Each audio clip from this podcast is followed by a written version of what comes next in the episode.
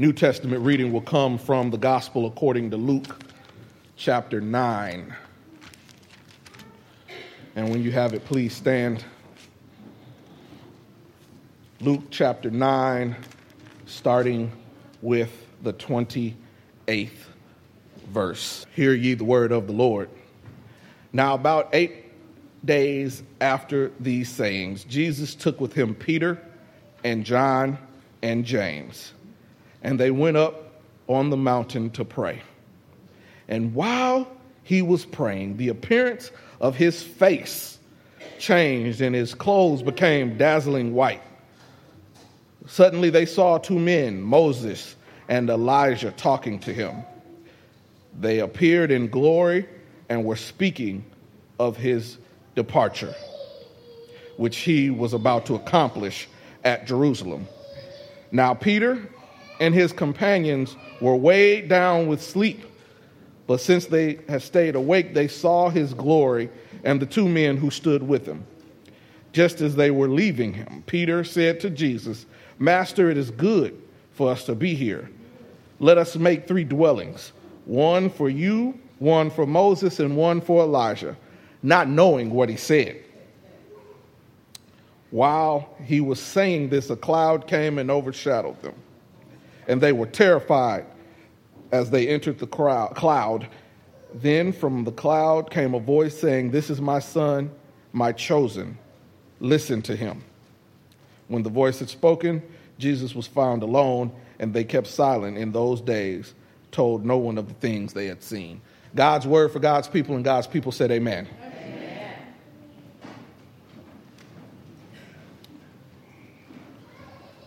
So, I am a big fan of technology.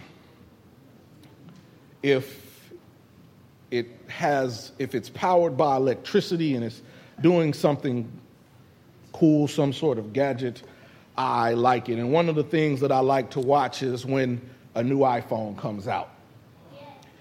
And I remembered uh, around about 2010 when the iPhone 4 came out, and the founder of Apple, Steve Jobs, was wearing that same outfit he wears all the time the black turtleneck and jeans and he was showing everybody the new iPhone 4.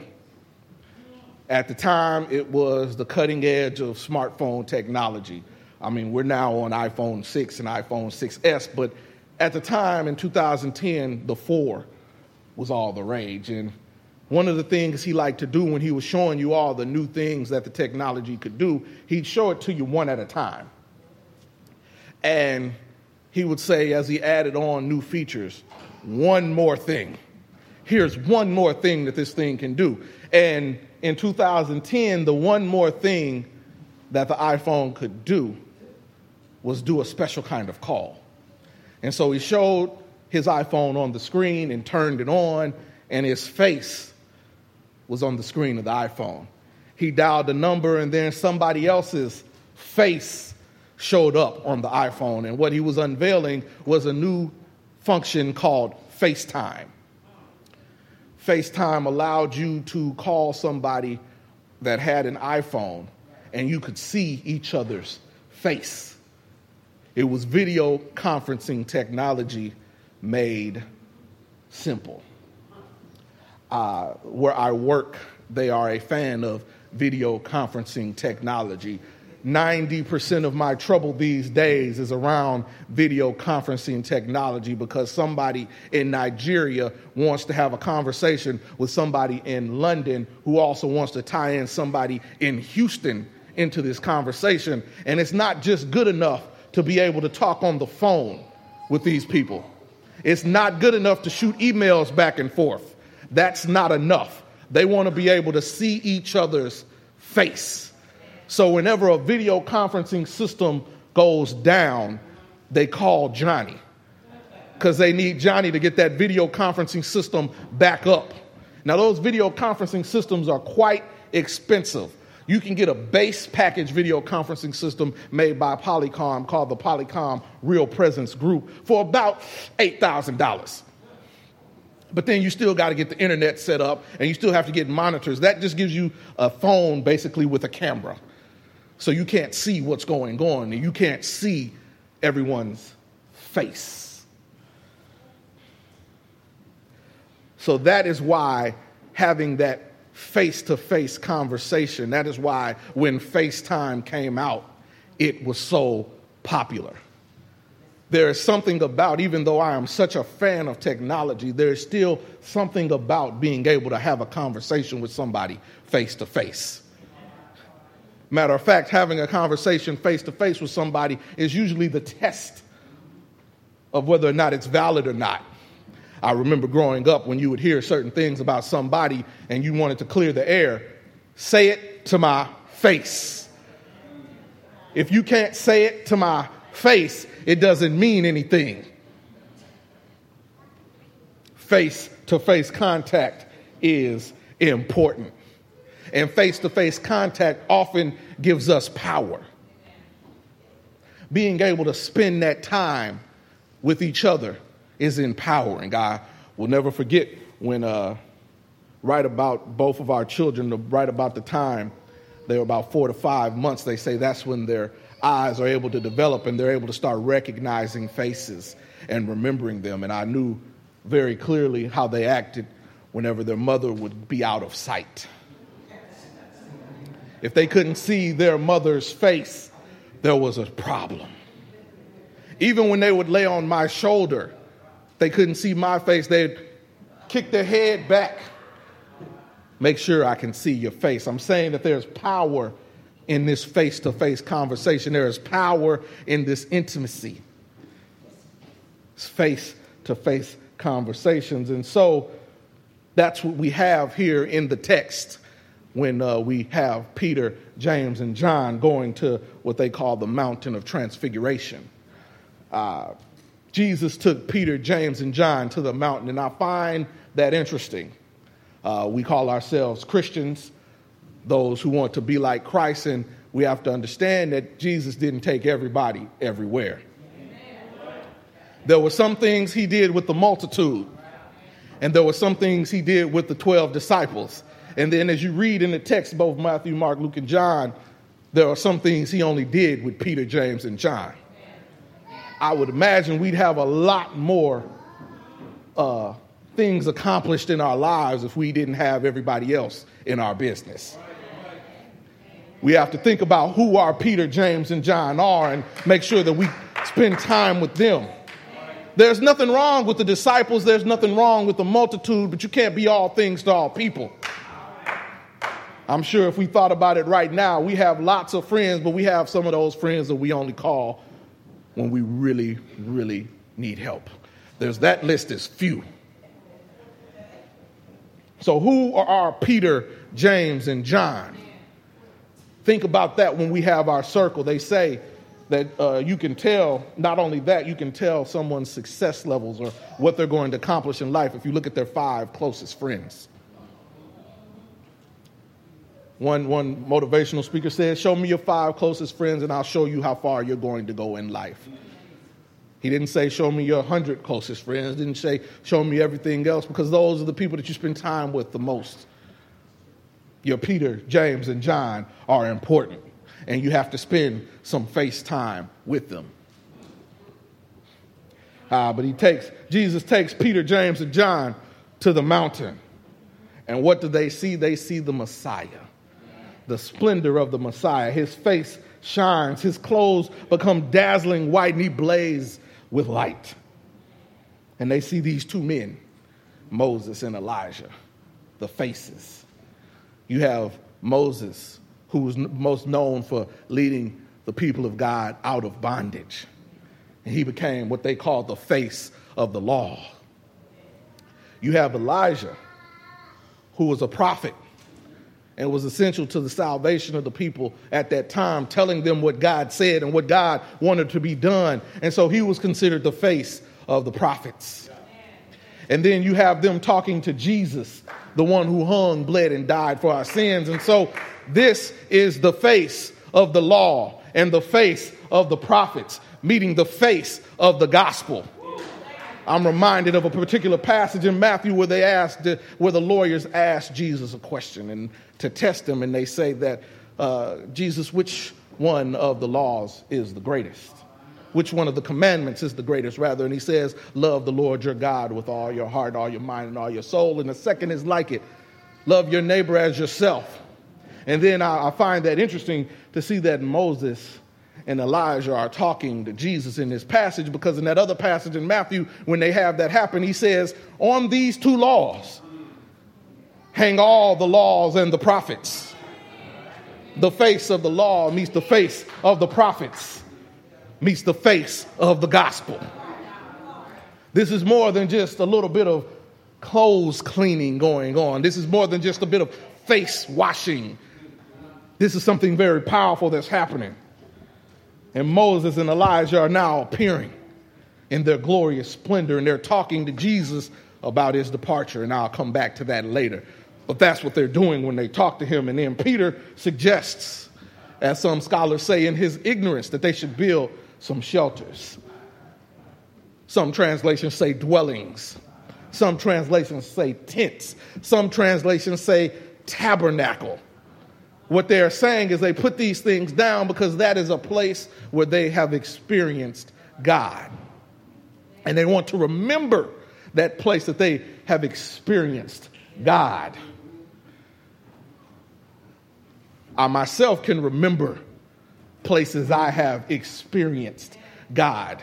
I'm not one that says God talks to me all the time. I understand that God talks to me through His Word, and I understand that the Holy Spirit moves through me. But there are times in my life where I can explicitly remember because I couldn't move, I couldn't talk. All I could do is do what He said. And so you want to put, places there and remember. And so Peter, looking at Elijah and Moses talking to Jesus, he wants to remember this place, although he does not realize what he said. And they hear a cloud, from a cloud rather, the voice saying, This is my son, the chosen one. Listen to him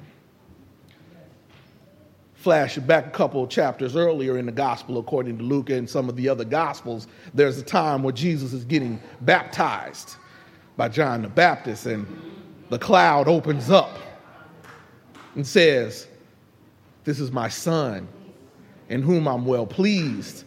You know, if you ever want to know about something, if you ever want to know what's going on about something, the best way to find that out is to go to the source. And see, leading up to that time, leading up to that time between Jesus' baptism to start his ministry and what he had been doing in his ministry on the way to Jerusalem, there were questions about who he was.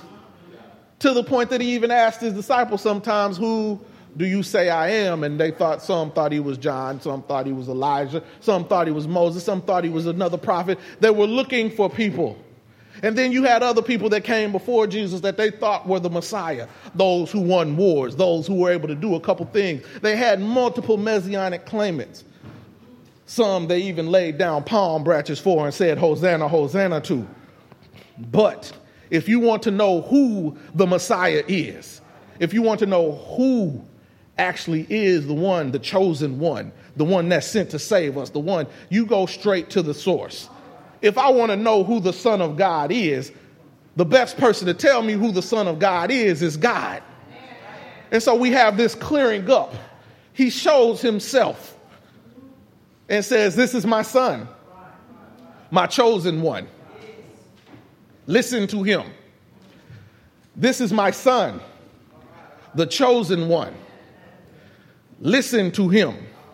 This is my son the chosen one. Listen to him. So we get it right from the horse's mouth. Straight. No chaser. This is the one. This is who you need to follow. And because of that, we have this opportunity, this mountain of transfiguration. We have what goes on, and we learn about this importance of the face. Why is the importance of the face important? We want to be like Jesus. And what did Jesus do? Jesus did a lot of things. He healed the sick, he raised the dead, he opened up blinded eyes, he set the captives free, he declared the acceptable year of the Lord, he walked on water, He fed the multitude with two fish and five loaves of bread. He did a lot of things. And we often point out those things because he's Jesus and that's what Jesus did and that's what we know him to do. But Jesus also did some other things. A couple weeks ago, I talked about what his custom was, and his custom was to go to the synagogue when he read the scripture and said that what had been done is in your fulfilling.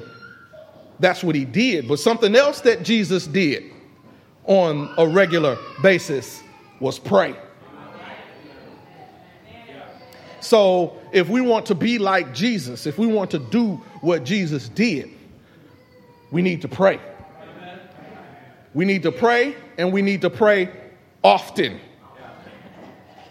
Not just to bless food, not just when we go to church on Sundays and Wednesdays, not when we are asked to lead a prayer at the beginning of some organizational meeting. We ought to be praying in everything that we do.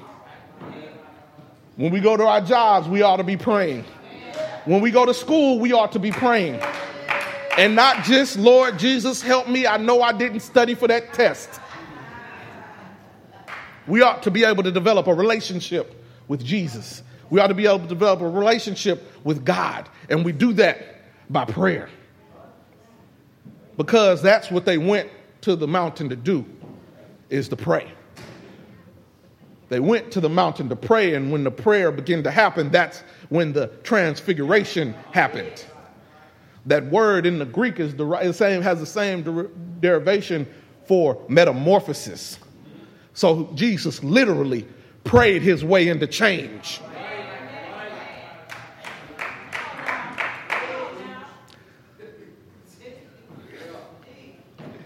If you want a metamorphosis in your situation, you're going to have to pray. And they obviously prayed for a very long time, not just Jesus do it or Lord do it and then back off. We ought to pray without ceasing we are supposed to make our petitions be made known to God through much prayer and much supplication. So if you want that sort of change in your life, you're going to have to pray and you're going to have to keep praying. And obviously, they prayed for a long time because Peter, James, and John started nodding off when they were praying. So, we're going to have to spend some time on our knees. We, we like FaceTime, but we also need some knee time. We have to pray and prayer to the Lord, once you do that, just like Jesus did it, it will confirm who you are. It was through prayer that the, crowd, the cloud opened up and God said, This is the one. Listen to him. It was through prayer that they found out who they were. You know, they say that there's one adage that says prayer changes things, but then there's another adage that I really like, and it says prayer doesn't change things, prayer changes you until the things change. We ought not spend some time on things we can't control. So that's why we take it to somebody who can. So prayer will confirm who we are and whose we are and what we need to do. And then the prayer is able to answer and let us know who we are when we do that. And that confusion that needed to be cleared up was cleared up. We heard right from the horse's mouth who Jesus was. And we heard right from the horse's mouth who Jesus was through prayer.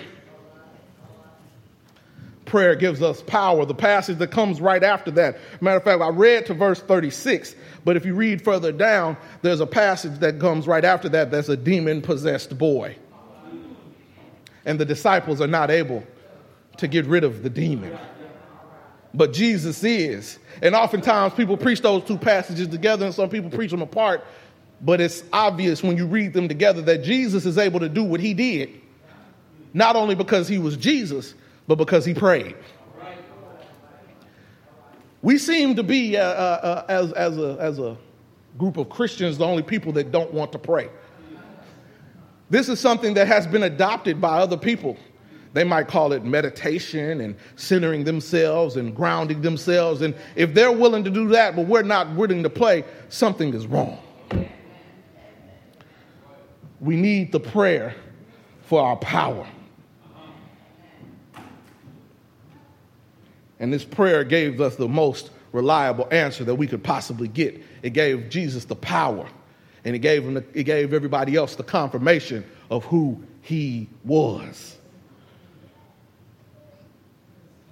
Peter didn't understand what he was saying because he was caught up in the moment. There's nothing wrong with being caught up in the moment. Not even saying that Peter did something wrong by wanting to build tabernacles at this place to remember what God had done there. The problem was is that this prayer was not for celebration. This prayer was for preparation.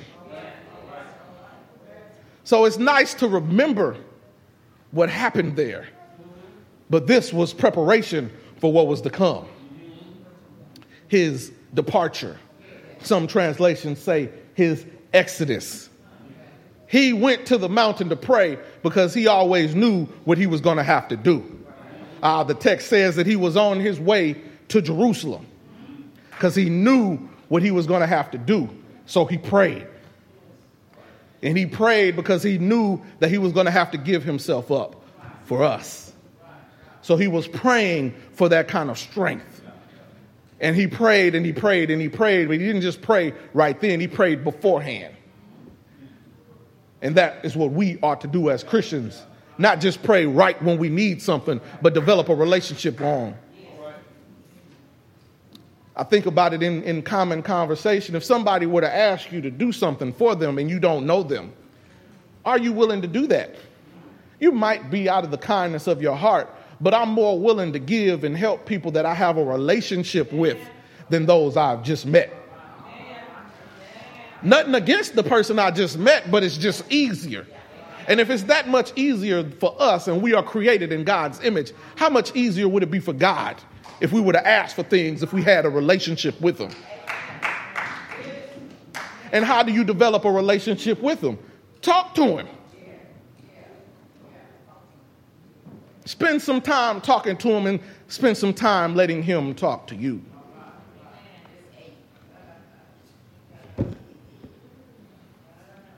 But Jesus was praying, and it was preparation because he knew he had to go to Jerusalem. And even as he was on his way to Jerusalem, he still prayed. And when he got there, even as they were cheering on him and saying, Hosanna, he's still praying because he knew what he had to do. An innocent man had to be convicted of a crime he didn't commit, go to jail on some trumped up charges, get mocked, get beaten, have a crown of thorns placed upon his head, but even still, he's still praying. Going into the garden before all that was going to happen and asking God, Oh, my Father, if it is possible, let this will pass from me. Nevertheless, not as I will, but your will.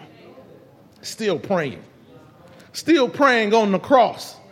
Father, forgive them for they know not what they do. Still praying, still praying on the cross when he says, Abba, Abba, why have you forsaken me? Still praying, still praying. And then still praying when he said, Into thy hands I commit my spirit. Still praying because he had to die for us.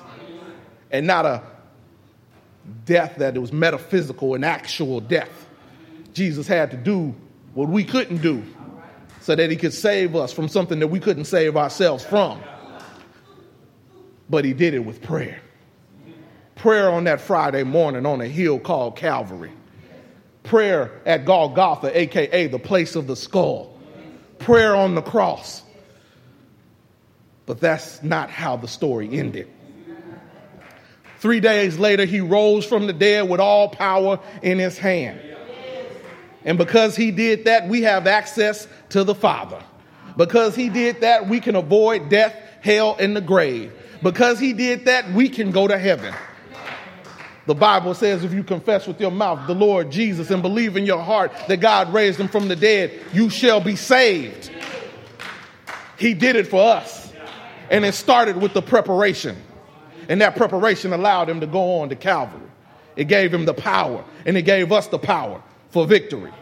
In the name of the Father, in the name of the Son, and in the name of the Holy Spirit, the doors of the church are open, and we invite you to come.